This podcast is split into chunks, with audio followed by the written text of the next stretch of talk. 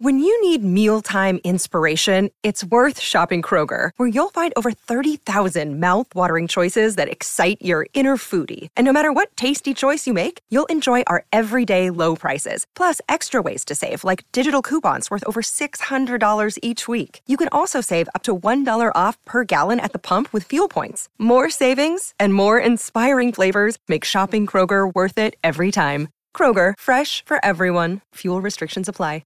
Another day is here, and you're ready for it. What to wear? Check. Breakfast, lunch, and dinner? Check. Planning for what's next and how to save for it? That's where Bank of America can help. For your financial to-dos, Bank of America has experts ready to help get you closer to your goals. Get started at one of our local financial centers or twenty-four seven in our mobile banking app. Find a location near you at bankofamerica.com slash talk to us. What would you like the power to do? Mobile banking requires downloading the app and is only available for select devices. Message and data rates may apply. Bank of America N A, member F D I C. Thank you for listening to Knocking Doors Down, brought to you by K D D Media Company. Yeah, it was a lot of a uh, lot of running away from home. The first time I ran away from home was eleven years old, and I just left the school. And that came from I had a I had an extremely strict father, uh, military dad, mm. where. He he ran the house like it like you were in boot camp, you know. So yeah. Even if you did your chores, let's say, for example, hey, did you do the Craig? Did you finish the dishes? Yeah, I'd I'd get my ass whooped if I said yeah because I didn't respond with yes sir. Oh, so wow. it got it, it just started getting nuts. I mean, on top of the physical abuse and mental abuse. Inside the fifty-one fifty Studios, this is Knocking Doors Down, your host Jason with a history of addiction, alcoholism, uh, also some childhood trauma, other issues, but hey, taking those life adversities, turning those around, making them positive, and that's what Knocking Doors Down is all about, along with Mikey Naraki. Hi, guys. Well, Mikey's also had some substance abuse issues and, uh, you know, making the best out of it. So it allows us to uh, take our experiences and have open conversations with a variety of people. And Craig Mabbitt, lead singer of Escape the Fate, is no different. Craig Mabbitt. Yes, sir. Awesome guy. It was such a pleasure to talk to him, and uh, he really opens up where he thinks a lot of the uh, addiction stuff started within childhood, a tough upbringing from a military father. So we get into that, and also some cool ways he's connecting with fans, right, Mikey? That's true. But, you know, like going back to what you were saying, you know, had the rough upbringing with a very strict father, getting into rock and roll. It's kind of, that's kind of a recipe for, you know, an inevitable substance. Yeah. Abuse. You know, I'm not saying that's how it is for everybody, but when he was explaining it to us, I'm like, uh, you'll see, you'll hear. Yeah, and uh, so we really appreciate it. And, of course, if you want more on Craig, in the podcast description, we got all the links up there, including his Twitch account, which we'll get into what he's doing with that and how mm-hmm. he's connecting with fans. And, of course, we got to thank fifty-one fifty L T M. You can go to fifty-one fifty L T M dot com or click that link in the podcast description. They're our major sponsor. And, of course, if you see all the social media postings on uh, the Knocking Doors Down accounts on Facebook, Twitter, and Instagram, you'll see that Mikey and I are always repping the gear. We're in that fifty-one fifty swag. All right, let's get into Craig Mabbitt of Escape the Fate. Craig Mabbitt, lead singer of Escape the Fate with us, Mikey. How yeah, badass is this? Buddy. Yeah. Well, thanks for joining us, dude. Been a fan of your music for a, for a long time, so it's uh, it's cool to finally be able to talk to you. Never got to meet you in person, but uh, as I'd said prior to us recording, I'd seen you guys play uh, several times. So, um, of course, it's really cool. You're you're coming out now uh, um, about getting sober, which is so awesome, yeah. and and it's it's really. Interesting because it aligned with even uh, Escape the Fate having Walk On on the uh, Snow Baby soundtrack, and of course that hashtag Let's Save Lives and all of it. So, so pretty cool. What what really just prompted it that it was like I'm I'm done with this shit. It's it's, it's time to well get clean. You know, I think what I've learned in my my short time being sober, but I I don't care how short it is. I'm just grateful to be sober now. Yeah, hell yeah. Um, But what I've learned is a lot of us, man, we just, we, we got to that point where we didn't want to do it anymore hundreds of times. Hundreds of times, dude. Like, there, there's been so many times over the course of fifteen years. I mean, I had my first drink when I was fourteen years old. It took a lot of the bad feelings away. Right. And I was like, I love this. And then, you know, a couple years after that, I'm only sixteen. I start hitting the road in a band, you yeah. know, accomplishing my dreams and my goals. And everybody wanted to be Motley Crue. Yeah, you know, so it was yeah. like it was easy to fall into that. Um, but man, I'm so, I'm so happy I finally made the decision. There's been so many moments where I was like praying to the porcelain God and I don't want to do this anymore. I can't feel this way anymore. Waking up with the worst anxiety I've ever imagined, like thinking the world's out to get me. Like Dude. somebody's going to kill me right now. Somebody's going to arrest me. Like the F B I is out to get me. I don't know what's happening. You have no idea where you were or what happened the night before. You're just woken up in the tour bus. You're like, I, I'm alive. I guess I'm grateful for that. That's good. Hangxiety. But I was just tired I've never of it, heard man. that before. I like that. Yeah, well, I don't like that, man. But I like that there's a word for it because I know all too well about hangxiety. Yeah. Yeah, dude. I mean, I would, if I couldn't sleep at night, I was pacing around my house, like looking out the window. And if I could get to sleep, it wasn't even, it wasn't even sleep. It was it, my body just shut down. Right. Yeah. Partying too hard, you know? So it and, was, uh, it was bad. And then I finally, this COVID stuff happened. I finally found myself at home. Sure.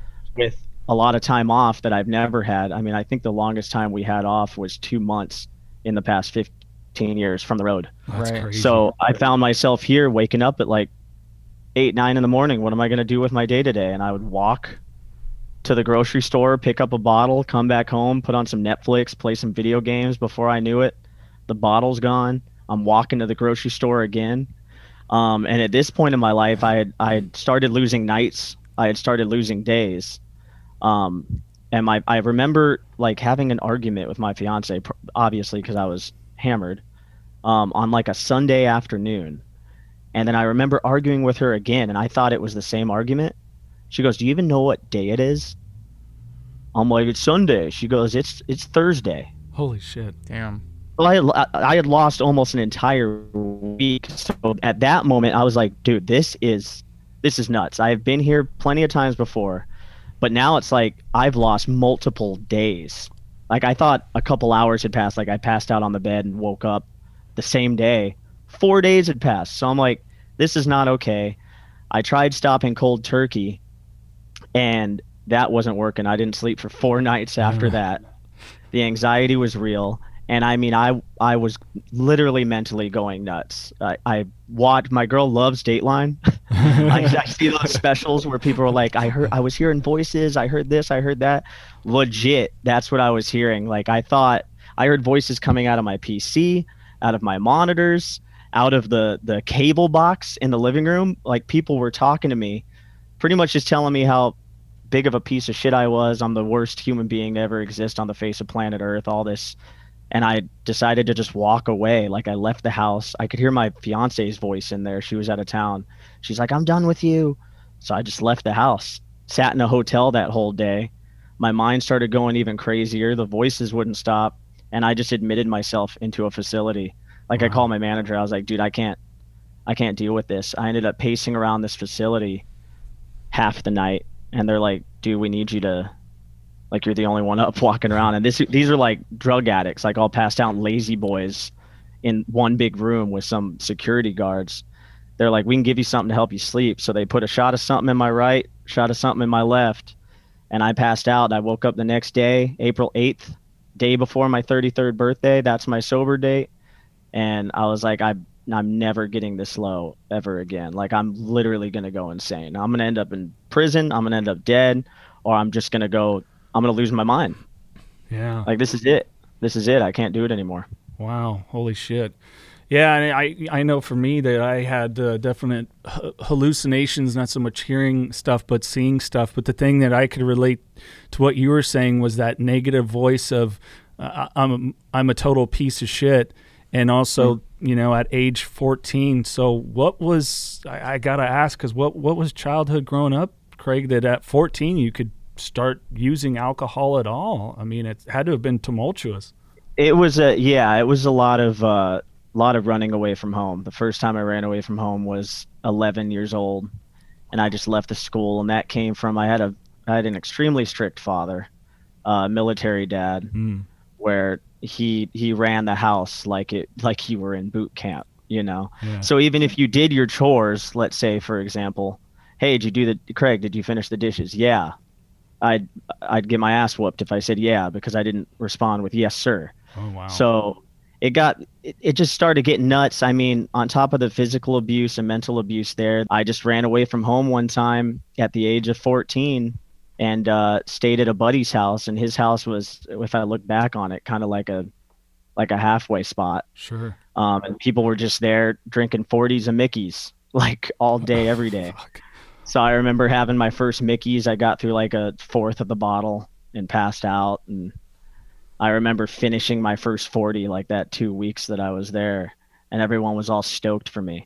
Probably like dudes that are my age right now, thirty-three, like giving a fourteen-year-old kid a high five. Right. You did it, man. And it was like, wow. It took the feelings away. There was that camaraderie. I felt I felt closeness with people, and I guess that's how it sucked me in. And then I go out there and I'm around fans and band members that are drinking with me, and we're having fun. And eventually you look around and you're the only one at the bar yeah. at ten o'clock in the morning. You know what I mean? Yeah. And nobody wants to hang out with you anymore because you're like a they got to babysit you. Yeah. They don't know what's going to happen. You don't even know what's happening, you know? So It's it's it's dark, man. I used to think I was envious of people that could go out, have some drinks, go home, get some sleep, and, and they're one hundred percent the next day. I'm like, man, I wish that could be me. But um, what I've experienced just being in A A, going through all that is worth it so that I can be part of a brotherhood like A A now. Yeah. Right. Because I have I have all these people that I can rely on, I can text, I can call at any given moment.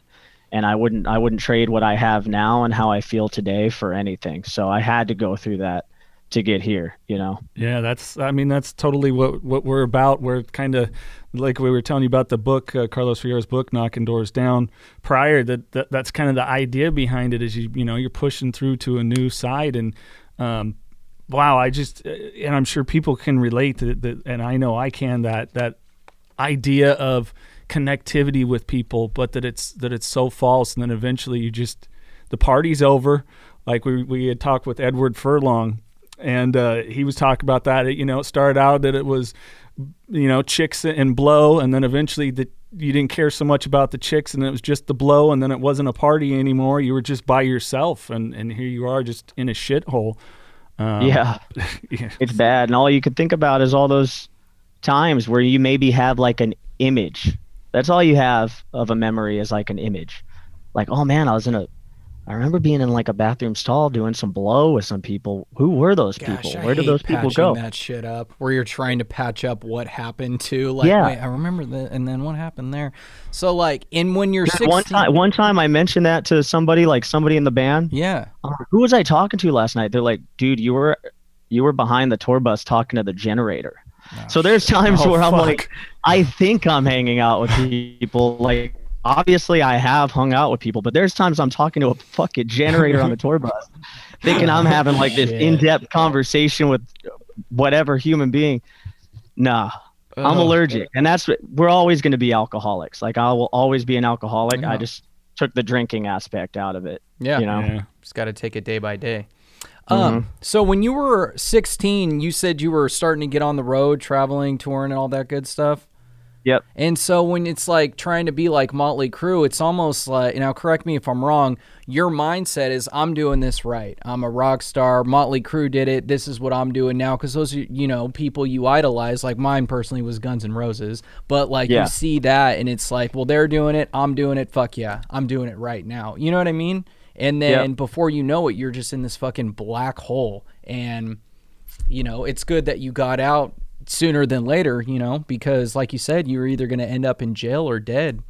Because thirty-three yeah, years sure, old, dude. Man, that's awesome that you caught it now. And that's just that's just no way to, to live. And I think I, I owe that to just personal experience, things that are happening in the world sure. where behavior like that is not okay. My own children getting older, yeah, you know. Like my other son just turned fourteen October twenty-seventh. Mm-hmm. Right. And I think back to me being fourteen and high-fiving those dudes in their thirties drinking oh, yeah. alcohol. And yeah. I'm like, that wasn't okay. Yeah, my yeah. behavior back then wasn't okay. They weren't okay. I wasn't okay. And I just continued down that path. That's not, that's not anything anybody should be doing. Right. Yeah. You know? So well, it's just, you come to the realization, but I, yeah, I'm grateful that I came to that realization because yeah. there's plenty of people out there that just never do. No, yeah. No, they sure. never see what's wrong, mm-hmm. you know? Yeah, no, I've, I've definitely seen more than I want a count of people that have gone to their grave and never understanding that it's it's not okay. Yeah. It's, it's sad. Um, so let's get into some of the fun stuff, though, that happened when you got out there on yes. the road. Uh, you know, we want to tell the good stuff, too, you know, which this is all good stuff because it shows people that you can get on the other side with a positive attitude, which it's cool to see you smiling, Craig, because, you, you know, you're looking good and healthy. But uh, thank you. Some fun that was, was out there on the road. So, uh, when you transitioned from some of the other early bands and then eventually Escape the Fate came together, um, was that kind of an organic thing that you and the other guys kind of met through playing shows in different bands, or had you known them for a while? Or it actually was. Um, it's good that you brought it up in the way you did, because we had all toured together. The lineup that the band is right now had all toured together in different bands like twelve years ago. So we did this tour called the Black on Black Tour. It was Escape the Fate, Bless the Fall, uh, Love Hate Hero, um and Dance Gavin Dance, and a band called Before Their Eyes. So there was a guitar player from Before Their Eyes by the name of Elliot. He's now on Bless the Fall. I was singing for Bless the Fall. I'm now on Escape the Fate. uh Love Hate Hero, their lead guitarist was Thrasher. He now is in Escape the Fate with me from Bless the Fall. It's like it all went it all everyone jumped shit. Yeah, everyone jumped shit, man. So it took a lot of years for that to happen, but as far as me personally, it was after that tour. Um, and I found myself on tour over in the U K with Silverstein. It was my first time overseas, and I was like seventeen, eighteen years old. And I remember playing the first show and somebody going, "Hey man, let me buy you a beer." And I'm like, "Oh, I'm not old enough to get a beer." Because I had just like done drinking at friends' houses up to that point. He's like, "Well, you are here." Because the drinking age was younger over there. I'm like, "For real?" And uh, it just, within a week, dude, it was like waking up in my bunk in the tour bus with a water bottle full of whiskey and just not knowing what to do in my life. I didn't know if I wanted to do music. I was away from home. I had just had my first child. I wasn't really bringing any money in. And I chose the weak way to get through that, which is just drowning myself in alcohol. Yeah. Um, which eventually led to the liquid courage to tell them, "Hey, I don't think I can do music anymore." Um, and I left the tour and went home and was going to focus on just raising a child. And then pretty soon realized, shit, I left high school and everything to tour in a band, and that was working out for me. And I just gave it all up. What is wrong with me? And within that first week of that realization, I got a phone call from uh, Escape the Fates manager. They needed somebody to fill in for three shows, um, two festivals and like some show at Chain Reaction or whatever. And I said, "I can do it." And I went out there, played the first show. And after the first show, um, the rest of the band went to go do an interview. They're like, "So we saw Craig from Bless the Fall came up and sang with you. Is he your new singer?" And I was kind of standing on the sidelines. They're like, "If he wants to be, get up here." And I just walked in the air. And I'm like, shit. Yes, I'm singing for you guys now. And then the rest is history. The rest is history. How rock and roll is that? It kind of reminds me of when uh, when Tommy Lee left Motley Crue and Randy Castillo stepped in. It's just like, yeah, get Randy Castillo. He can do it. Cool. All right, here we yeah. go. You know, it's just like, fuck it. There was a synergy, and we'll make it happen. Yeah. Or should band asked me to come sing for him. Mikey, you and I, you and I can't sing worth a shit. Let's not kid ourselves. And I'm a terrible musician. Where did music start for you, though, Craig? Was it kind of with that strict home life that music was, you know, your escape? Ironic. Music was an escape. Um, I started playing the violin uh, in fifth grade, but um. You know, like I mentioned earlier, military dad. So with that came a lot of moving around. Sure. I was always the new kid in school. Um, so one school I was able to play the violin. We moved schools. They didn't have any any string instruments. I wasn't able to play that anymore. So I remember the music teacher saying, "Well, the hand placement is very similar to a saxophone. You just kind of move your finger placement down here." And I'm like, all right, I'll try the sax, because I was a huge fan when I was a kid of fifties rock and roll. Like, yeah, yeah. The diner rock, I was all about that. Oh, and yeah. The solos in those songs weren't a guitar, it was saxophones. Right, right. I'm like, yeah, let's do it. I'm going to be the soloist in these fifties rock songs. It's going to be cool. And I played the sax for years, got into high school as a freshman, literally went to band camp. I was in the marching band, went to band camp, and I would I would go to school at five in the morning, um, because obviously I just, it was an escape and I wanted to spend less time at home. But I'd get there at five for marching band, and then I would stay late after school for the jazz band that I had to try out for, and I got in. So all day was music until my sophomore year, moved schools again. They had too many saxophone players in the band at that school, mm-hmm. and told me I couldn't I couldn't be in there. I'm like, dude, I was second chair at my other high school. Like, let me, can I just sit with the band and play with the band? I was in that band class for one week because the only spot they had was on the uh, the drum line. Mm-hmm. And I remember just standing there one day hitting a gong. And I'm like, this is dumb. I got to get out of here. So I, I went to the office and changed it to choir and got into choir. And there was a band in that high school by the name of Sixpenny. Mm. That would play like all the, uh, like they would play the cafeteria at lunch sometimes and stuff like that. And they would play a few shows at venues here and there. And that's kind of how I got in touch with the local scene of bands. And after attending my first concert, which was Linkin Park, it was the biggest, uh, first concert, biggest thing I've ever seen. I didn't really understand that there was there was different levels of success for bands. Right. I'm like, dude, if you may, if you're in a band, this is where you go, dude. That's what I thought. And then I got involved a little bit in the local scene and found out, dude, I could, I could do this, and found a website called A Z punk dot com, mm-hmm.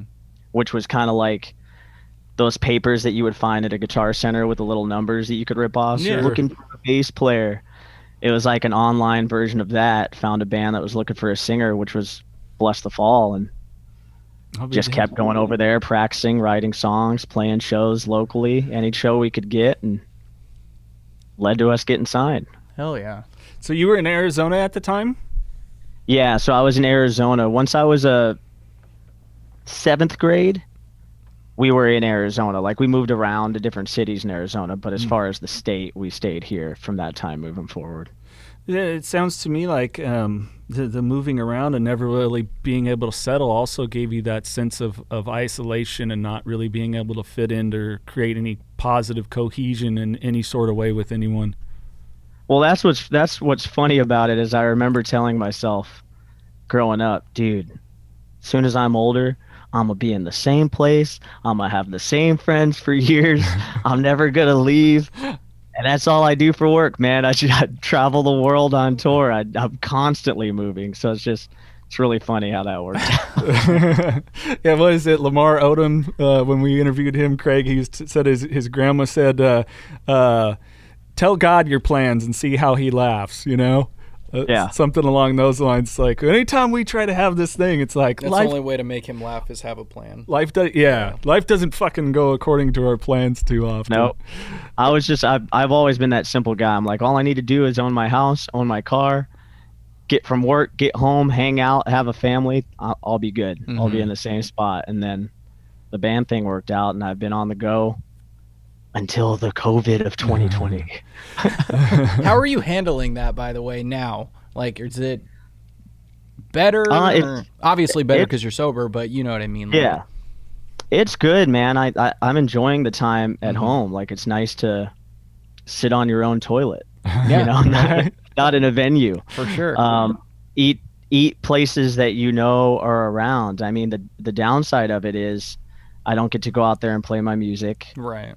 Um, which felt great to do for an hour every night. Um, we finished a new album. I'm not out there playing these new songs, hanging out with the guys, meeting fans and hearing their their stories and their struggles, which I had always done that up to this point. Now that for me is A A, but that was kind of my, my A A without being sober while I was on the road. Like, I would just go out to the bar and like meet people and hear their story. Mm-hmm. And it would kind of help me. Just like it's helping me hearing other alcoholic stories when I when I'm in A A, you know. Sure. So um, that's not there anymore, which which is kind of a bummer. But that's why Twitch has been such a beautiful thing. Mm-hmm. It's like this online community. I just wake up, get myself a coffee, sit down. What video game do I want to play today? Yeah. And I hit go live, and I'm sitting there with a live chat. Like, fans are see.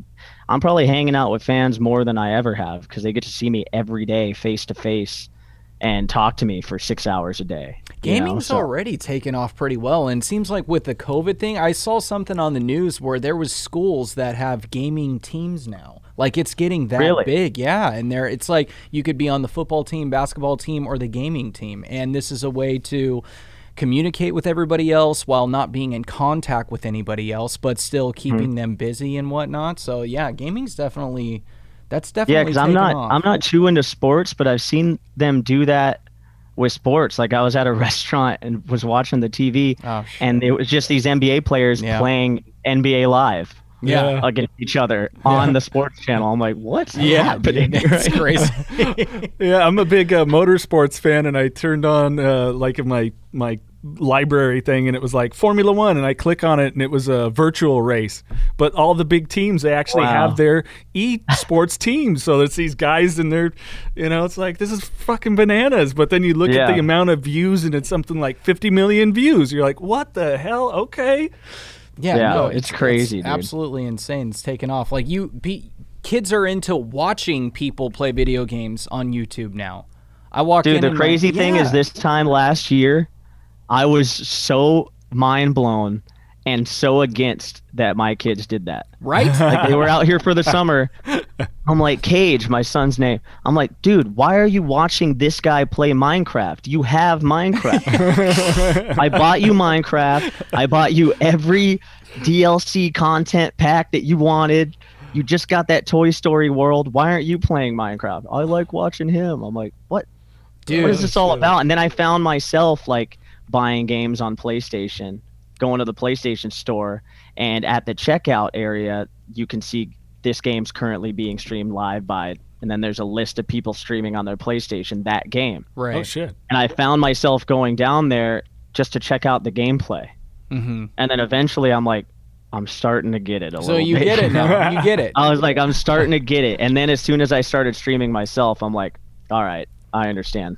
Well, I got to tell you, Craig, I'm a little bit behind you because I, I still really don't quite get it. My nephews, I'll see them watching somebody play Fortnite, and I'm like, you guys have Fortnite. And they're like, yeah, I know. I'm like, but you're watching somebody else play it. They're like, they're looking at me like I'm tripping, like, whoa, what's your point? I'm like, just go play it. Yeah. You know what I mean? So, see, my son said it best. He, he was watching somebody, and then I saw him playing the game like thirty minutes later. And I was like, oh, how he did something in the game. I'm like, how did you do that? He's like, oh, I learned it from watching uh, okay. blah, blah, that's, blah. That's a good point. Yeah. And I reverted back to me being a kid and reading Game Genie magazines. Oh, yeah. And I'm like, okay, I guess good I guess point. It's kind of the new way of reading a Game Touché, Genie. Touché, Cage. Touché. These kids, they teach us a lot of shit, don't they? Yeah. So what games? It's the darndest things. Yeah. What games are, are you streaming? You say you're not a sports guy, so what are you into? Um, so today I was streaming this game called Hades, which somebody recommended me. It's like a hack and slash mm. dungeon crawler R P G type game. Yeah. I hadn't played one of those in a while, but before that I was streaming Call of Duty Zombie Royale like for two weeks straight. Right on. I would go, I would go live like every afternoon, and me and my drummer usually play some multiplayer Call of Duty against each other. Either that or Halo is what he likes playing, so I play it with him. And then the zombie version of the Warzone came out, and I got I got hooked on it. I couldn't stop playing it. Oh, shit. That's awesome. So, of course, um, you know, we talked a little earlier, Walk On, from the which is on the Snow Baby soundtrack.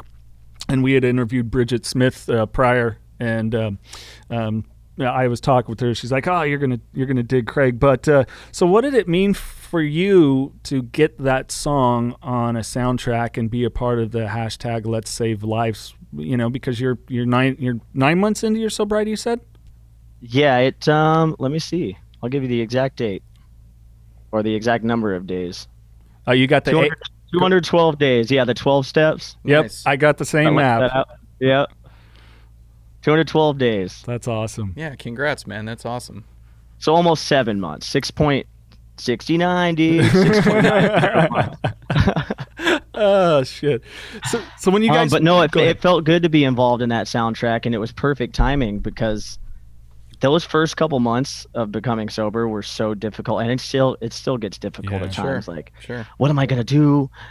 What's going to take this feeling away? And you got that voice in your head like, just have a drink. Just have a drink. It'll all yeah. calm down. But I knew if I gave in to that, It would have felt good for maybe forty-five minutes, and I would have woken up the next morning and felt even worse than I was feeling at that time. So it was like, just get through the next twenty-four hours. And that's just what I kept doing. And everybody would tell me in the in the A A Zoom calls, like, dude, it's gonna get better. Things are gonna start happening for you immediately because you made this decision. I'm telling you, I promise you.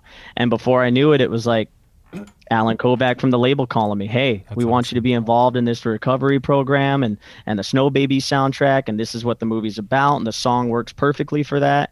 I'm like, it, yeah, it does, actually. I didn't even realize it would work that that great for this cause, and and I was just eternally grateful. So since then, it's just been get through the next twenty-four hours, man. Yeah. So do you, are you, anti- being six months or six and a half, almost seven months sober, are you anticipating things coming up that could trigger you, such as like Thanksgiving, Christmas, New Year, stuff like that? Like, do you have your sponsor kind of on speed dial type deal?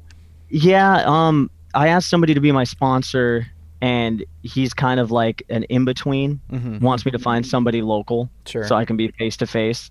Um, and we were talking about possibly me flying out there out of state, but with all this COVID stuff going on and people's schedules, sure. um, trying to do that because we really want to dive into the book, yeah, and I want to get started on the steps. Yeah, you yeah, know, for sure. The, the step work is, I hear, really, really important, and I haven't started on that yet. So I want to take it to the next level.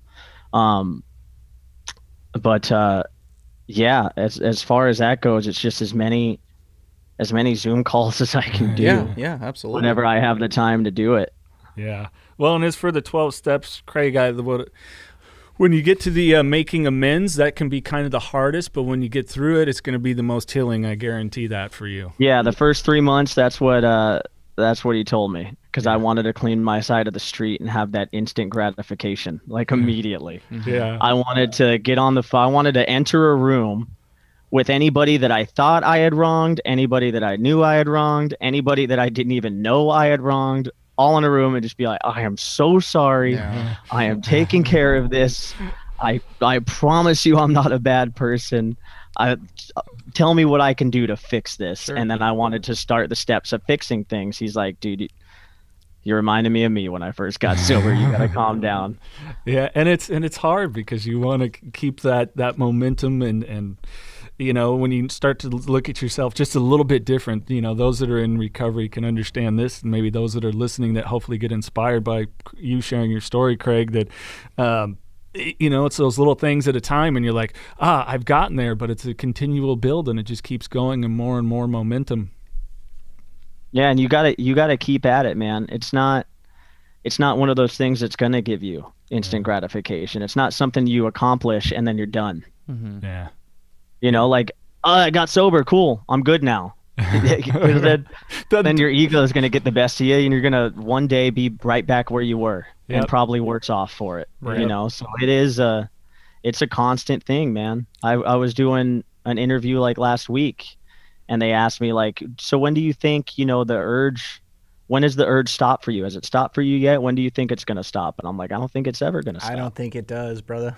Yeah. I'm like, it does. I, I'm a fucking, I'm an alcoholic, man. Yeah. I'm a tra- and I'm a trash can when I drink. And not, it's not just drinks, man. If you hand me something and you say, if you drink this, it's gonna fuck you up. Take this, it's gonna fuck you up. Like, yeah. I was, I was a trash can, man. I took it all. I was gonna say, it, being it in a band too on the road, there it was more than just alcohol. I'm assuming, right? Like, oh, that's one hundred percent. The only thing I had ever steered clear of was anything that involved a needle.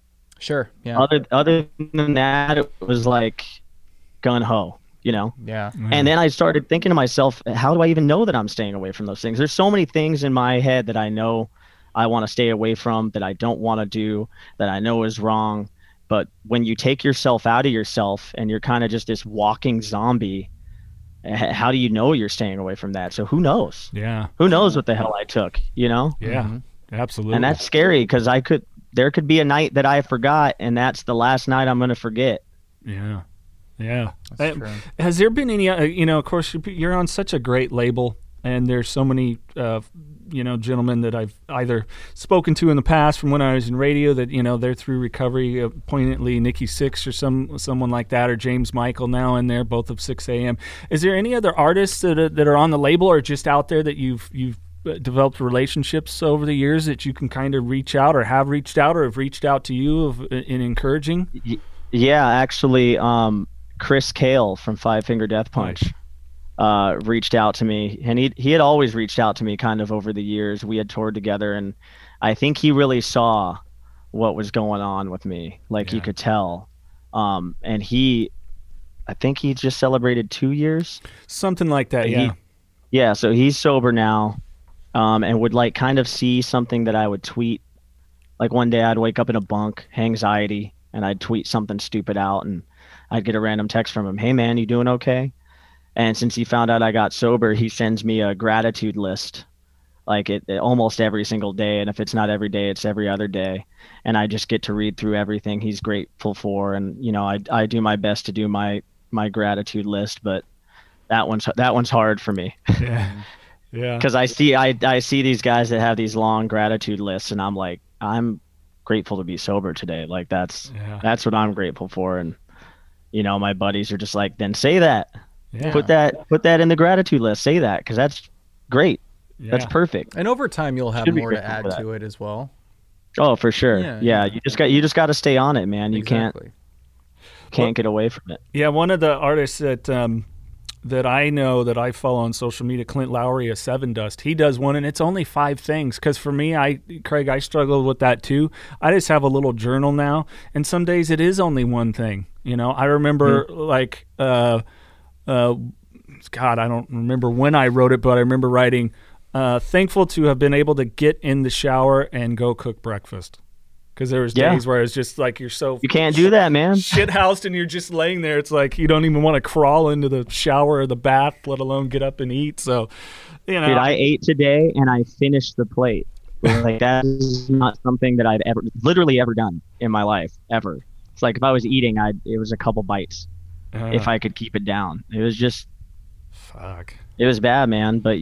You just got to wake up. You got to keep at it. It's like you can't get in shape without working out every day. That's right. You know, you got to work your mind and, and your mental health and your sobriety in that same way. You right. get away from it, you're kind of going to get out of shape. Yeah. Yeah. And in, during this lockdown, it's definitely been hard for a lot of folks, um, for sure. Well, let's talk a little more, bit more about the band. So uh, new album heading out, working on material. How are you guys handling that with the social distance and everything So else? we have... Yeah, we have the new album coming out uh, in February called Chemical Warfare. Uh, it's one of my favorite tracks on the record.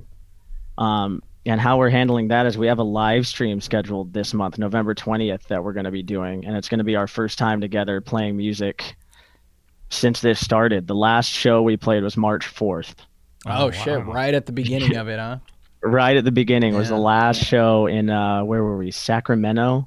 California, I believe. Mm-hmm. Okay. And we, we thought the Black Plague was going on on that tour.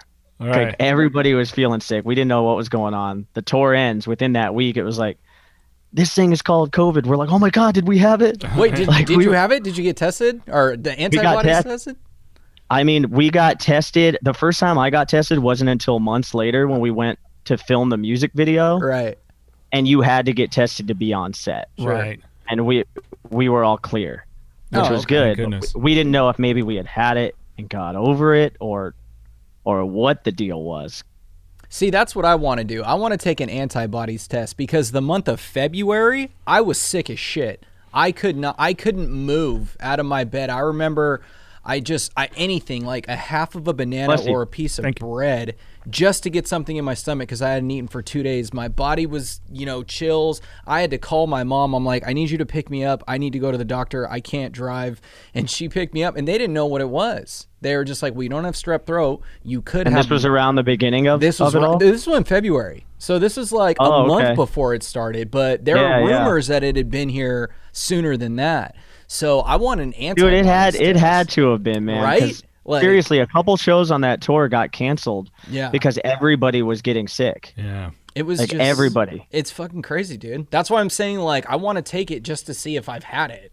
But no. So that can they can they do that? Like oh, yeah. okay, you don't have it, but you have had it. Yeah. They t- it's the it's called the antibodies test. I don't know how they do it if they swab your cheek or something, That's, but they do. I thought it was blood draw. Maybe, maybe. But what you oh, do I got, is I gotta um, do that then. They test people. Yeah, they test people who have it, and then they draw blood so they can dissect it and see how they can prevent further outbreaks. So like to get closer to getting the vaccine or something like that. So yeah, because I just saw on my Newsbreak app, I guess the U S had one hundred thousand cases. Oh, yeah. Yeah. Yeah. For the first, so it's like worse than it's ever been. Well, because people gave up on it, in my opinion. I feel like people are just over it. So I, fuck it. I'm going to go here. I'm going to go do yeah. this. I'm going to go do that. So it's like, well, yeah, of course the numbers are going to skyrocket after that. Just because you're over it doesn't mean it went away. You know what yeah. I'm saying? So yeah.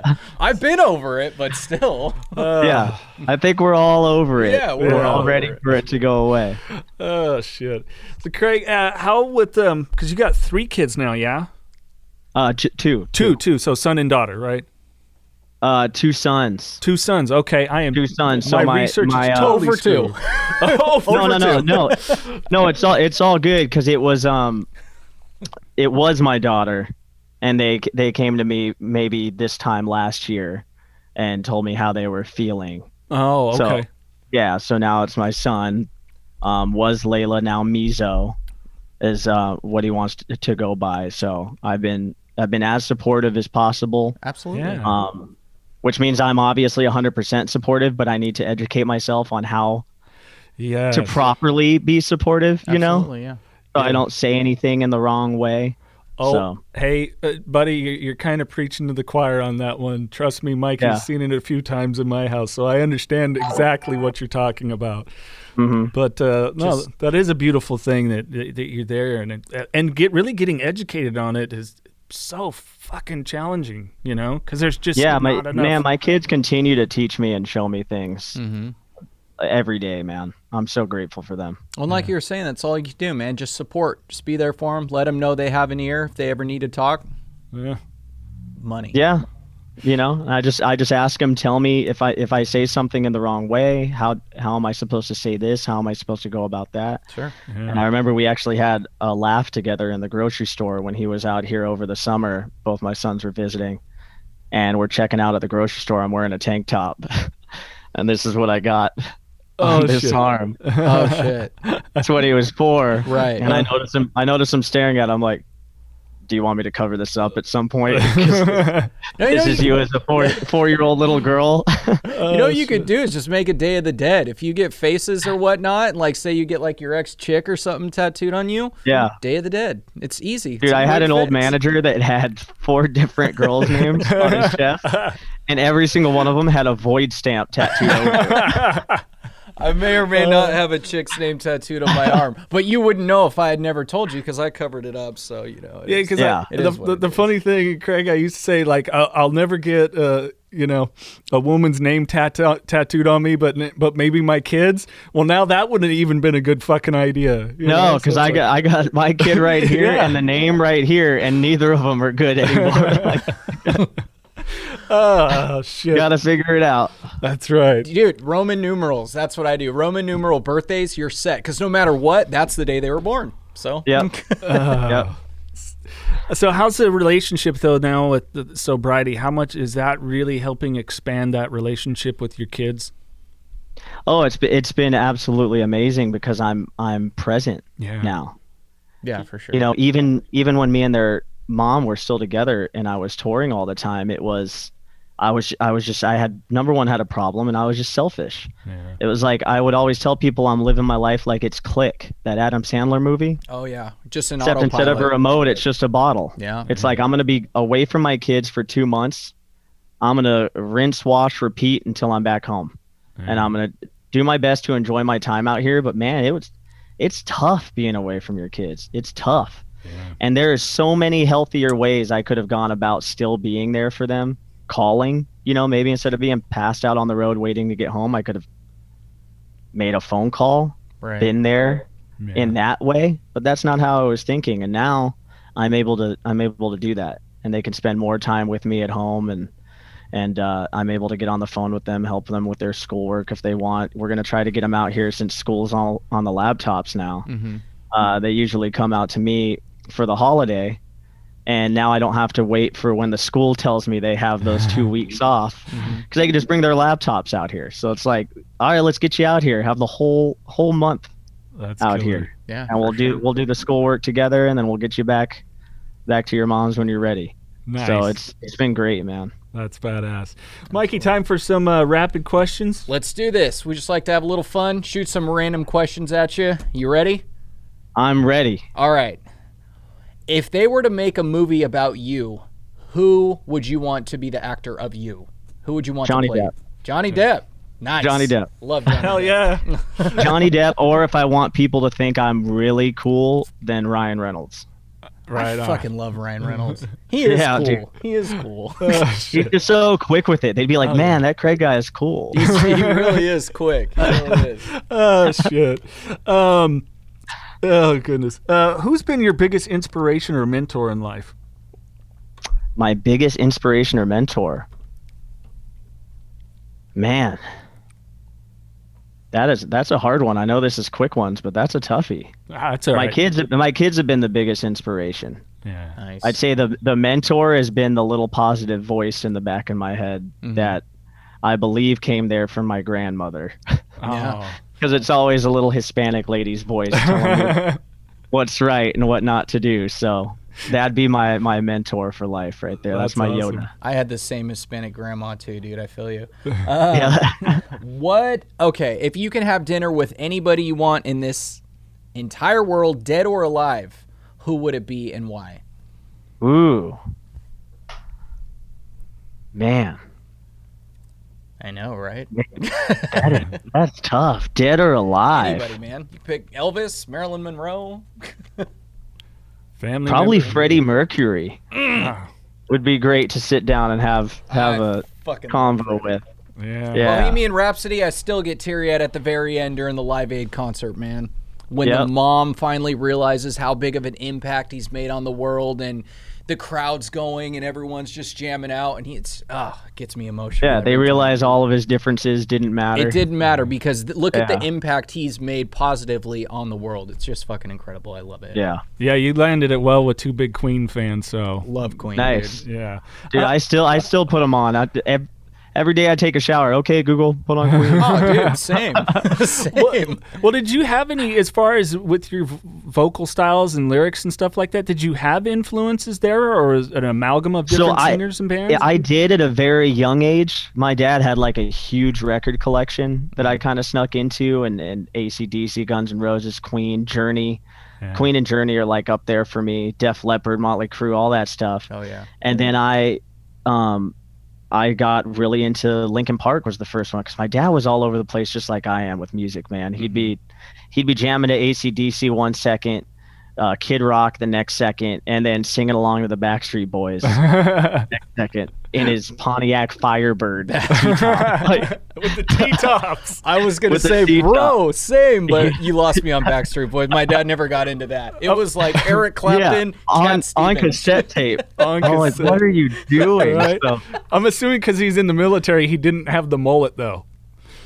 He didn't have the mullet, but he had the, the bleach tip flat top. Oh, right on. Like, to give you an idea of what my dad looks like, he looks like Dolph Lundgren in that Rocky movie. Oh, shit. Oh, if, he, if he dies, he dies. Like, that's, that, that's my dad. What's his name? Guyu from Street Fighter? That's sure. my that's my yeah, dad. Right? Guyu, oh, yeah. fuck. That's funny. But I got into Linkin Park. They were a mix of all that stuff, and, yeah. and my dad was really into, like, hip-hop and things like that and rock, and sure. Linkin Park was a mix between that, and through them I discovered bands like The Used mm-hmm. and Under Oath, and got really into them, and then started discovering local bands in my area while I was trying to get in a band. Greeley Estates, Scary Kids, Scaring Kids. Mm-hmm. We're all playing shows around Arizona at the time. Um, and then before you knew it, I was at Warped Tour, and then just blew the lid off of it for me, you know? I was yeah. like, I got to do this. Yeah. This is what I got to do. This is where I belong. That's badass. Who was up, me or you? I can't it's remember. It's your turn. Oh, it's my turn. Uh, if you could have one superpower, what would it be? Man, probably probably Superman, dude.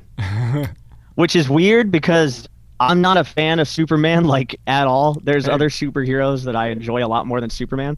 But it's free. If you had to have a power, who's not going to pick? He's he's the all-powerful Superman. Right. Like, you can't.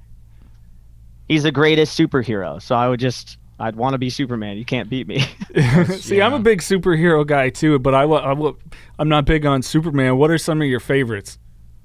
Uh, I'm into Iron Man and the Hulk and Batman. Yeah, big Batman. If, if we're going like D C, Um, I like Deadpool a lot.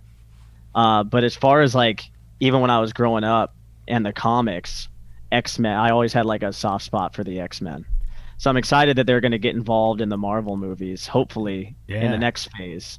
Because yeah. I was always into them, dude. That that cartoon still has the dopest intro out of any intro ever. Like every morning I'd watch that. Oh, that's fucking awesome. Uh, you're up, Mikey. All right. What are some of your pet peeves? Pet peeves. Man, mouth breathers, mm. which I am one. So maybe he that's just said why he doesn't fucking peeve. Like that. I, was, I was being a dick. It's a pet peeve of mine because when I hear it, it reminds me that I do that. Like, I can't tell you the amount of times I'll be in a movie theater. Remember those? Yeah. yeah. No shit, right? watching watching a movie and and they look over at me, dude. Are you sleeping? I'm like, no. Why? They're like, sounds like you're snoring. I'm like, oh god. Sorry. Uh, sorry. Biggest pet peeve though that I can recall growing up. Is uh, eating cereal and chewing with your mouth open. Oh, yeah. And pet peeve as an adult on tour is my drummer's hair. What? Why? Because it, it gets everywhere. It's like he's shedding. It's everywhere. If we're sharing a room and re- working on an album and recording, and I, I God forbid, want to take a shower, and he has showered within the last day. It's just it's a wrap, just like. Yeah. Like Chewbacca just showered in here. I thought you were talking about like his hairstyle or something. I was like, damn, that bad. Huh? No, literally physically his hair. Just ugh, I, get it away from me. So my last long-term relationship, Craig, lady I always seen, she would lose her hair a lot. The worst was when you go to like take a shower and you're going to wash and you realize that their hair that is shed has somehow found its way to your ass crack and you're pulling a long hair out of your ass crack. I was like, this is the... Oh, the worst is like, dude, if you know your hair's like, your hair is going to get everywhere, please lather the bar of soap into either your hands oh. or something else and then wash yourself because nobody wants to pick up a hairy soap. Yeah, looks like fucking like, Chewbacca you know, was in the shower. Yeah, you can't you can't use the soap now. So that's when you just use shampoo as the all over soap. Like, water, bar soap's always kind of grossed me. I'm a germaphobe anyways, so like bar soap was always kind of ew. You know, unless I lived by myself, then a bar soap is fine. But yeah, like yeah. a community bar of soap, I just can't do it. I need some kind oh, of like yeah, liquid dude. soap. When something. I would see bars of soaps in venue showers. Yeah, dude. Oh, oh. It's the grossest thing ever. Like, oh. You'd be more dirty using that. Yeah. Just have a bottle. They have body wash in a liquid. Just use that. People can just, you know. Go yeah. to Costco. Buy a ten-year warranty bottle size of body wash. Yeah. Yeah, uh, just a bat of body wash. You're up, Jason. So, uh, Craig, um, other than obviously you doing the gaming and music, uh, any other interesting hobbies that you have? Um, eating steak. Yeah. uh, like I've really gotten into that. Like I go to different steakhouses now, and I'm like, so tell me about this steak. Like, what's different from this steak from the last steak that I had? Well, yeah, because you're um, kind of on a on a, a no grains, no sugar diet, right? Yeah. So it started out. It, it's called the Whole thirty. Okay. And it started because my fiance wanted to do this diet, made me order the book on Amazon, and she's like, "We're gonna do this together," and then I did it. By myself. And it's like you got to cut out like there no but even you can't cook with butter. Oh, um I don't know if not I olive oil, so I had to go out and buy like some avocado oil. And I did that for like ate like a squirrel what it felt like for thirty days and then got more into the book and I found out that steak was okay, just can't have like the seasonings and stuff like that on sure. it. So I just go to the restaurant, nothing. Don't use olive oil, just the steak, man. That's it. Um, so finish that in thirty days, and then since then I haven't really cared about things like the seasoning or if you cooked it in olive oil. Like I got through the thirty days. Now I'm kind of just going to stay with the no cheese, dairy, bread shit mm-hmm. and see how I can get through the next thirty days and then slowly start introducing it again because, man, I've this shirt feels like a blanket on me that I put on a day, and it was like tight. tight a couple months back. Avocado oh, oil. I forgot about that shit. See, I was at an Airbnb, and they were had so many rules right when I walked in, which is a pet peeve of mine. If it's an Airbnb, uh, some rules I get, but this fool said, no cooking with oil. Take your shoes off, blah, blah, blah. It's like, no cooking with oil, or but what the fuck else do I cook with? And I was, yeah. but avocado oil. Okay. Duly noted. Yeah, avocado oil. I couldn't really, I can't really tell the difference, to be honest with you. I, I didn't know. even think about Pretty that. Good. I've had it before, but I just, I didn't even think about that, but. Yeah. Yeah. All right. Um, what is, let's see. Um, I was going to ask what your favorite hobby is, but I think I got it, right? Gaming. Just... Yeah. G- gaming would be my favorite hobby, yeah. Yeah. yeah. And the hol- is can the holidays be a hobby? Sure. Yeah. Yeah. What's my favorite your... time of year, dude? It hits October, and from October to New Year's Day, I yeah. just love it. Yeah, yeah. absolutely. I, I'm thanks. Yeah, it was funny. I was talking with my, my best friend earlier today, and he's saying his wife wanted to go straight from the Halloween decorations to Christmas, and it's like, no, no, no.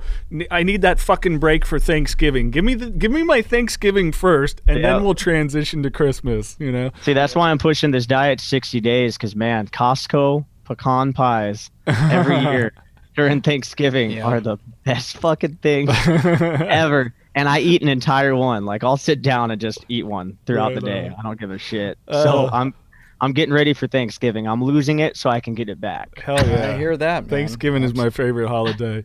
But uh, that's another de- decorating for those holidays. I just removed our Halloween decorations. Um, and I'm giving it like two weeks before I put up the Christmas ones. Right.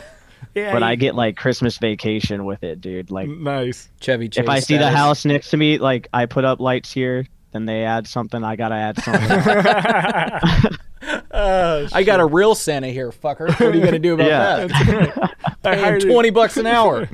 Yeah. Oh shit, uh, Craig. Before we wrap it up, any um, words for those that are uh, seeking recovery or have just entered it? Some words of encouragement that you uh, can leave them with, or even someone that's a family member that's trying to help someone get into recovery. Um, I think the most important thing that anybody needs to hear is you can do it. Like, you can do it, and it sounds cliche, and it sounds simple, but you can, and nobody is going to be there to pull you out of it unless you're ready to be yeah. pulled out of it. Like, you have to admit that you need the help, and that's the first and biggest step, and that's as easy as it is. You just, I have a problem, I need some help. That's all you got to do, and then you just take the steps. You just got to get through the next twenty-four hours. It's all you got to get through, man, and you'll be literally you'll start feeling better within forty-eight hours. Yeah, you'll start forgetting how shitty you felt, and you just gotta you gotta admit that you can't do it, man. That's just something you gotta cut out of your life. Yeah. Some of us are allergic to things like alcohol and drugs. We just we can't do it. Yeah, it, it doesn't sit well with us. Yeah, that's the irony of a of a disease that our brain wants to bring in, and mm-hmm. you know, yeah. Well, man, this has been really fucking cool. Really appreciate your time and, uh, you know, such transparency and sharing some cool stories as well.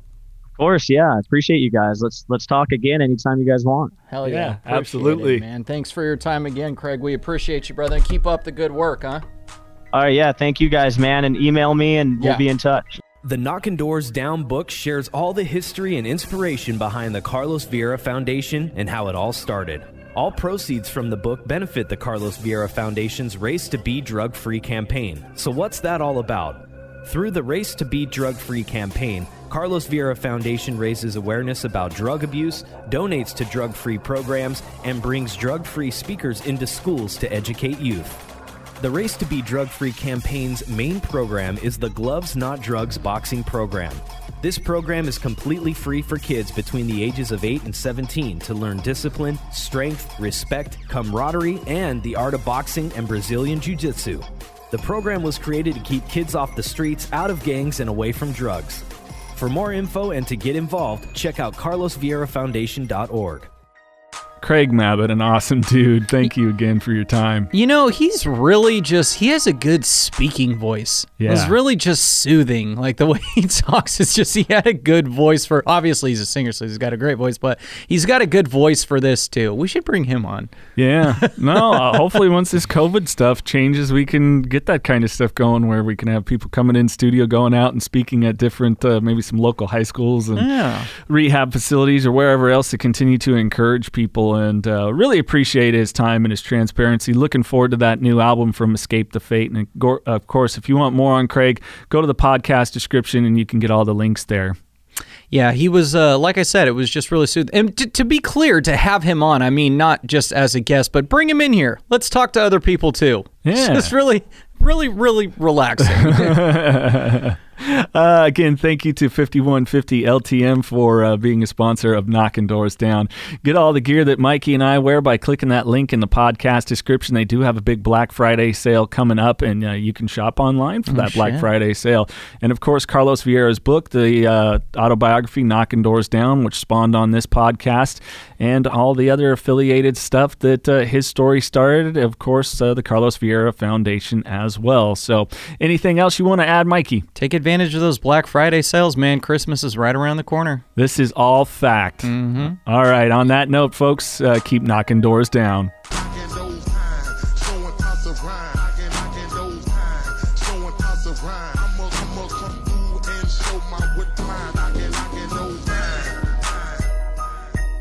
Knocking Doors Down. Real people, real stories, real life. Real discussions of life struggles, including addiction, relationships, finances, and more. But even more importantly, living with them, overcoming them, and conquering them. Celebrities, experts, and everyday people talk about how they were able to break through whatever life handed them by knocking doors down. New podcast episodes are available every Thursday. Subscribe now on the Apple Podcast app, Google Play, Spotify, iHeartRadio app, or at K D D media company dot com. This podcast contains the views and opinions of the Knocking Doors Down hosts and their guests to the show. The content here should not be taken as medical advice. The content here is for informational purposes only, and because each person is sharing their unique perspective, please consult your healthcare professional for any medical questions. Views and opinions expressed in the podcast and website are our own and do not represent that of our places of work. While we make every effort to ensure that the information we are sharing is accurate, we welcome any comments, suggestions, or correction of errors.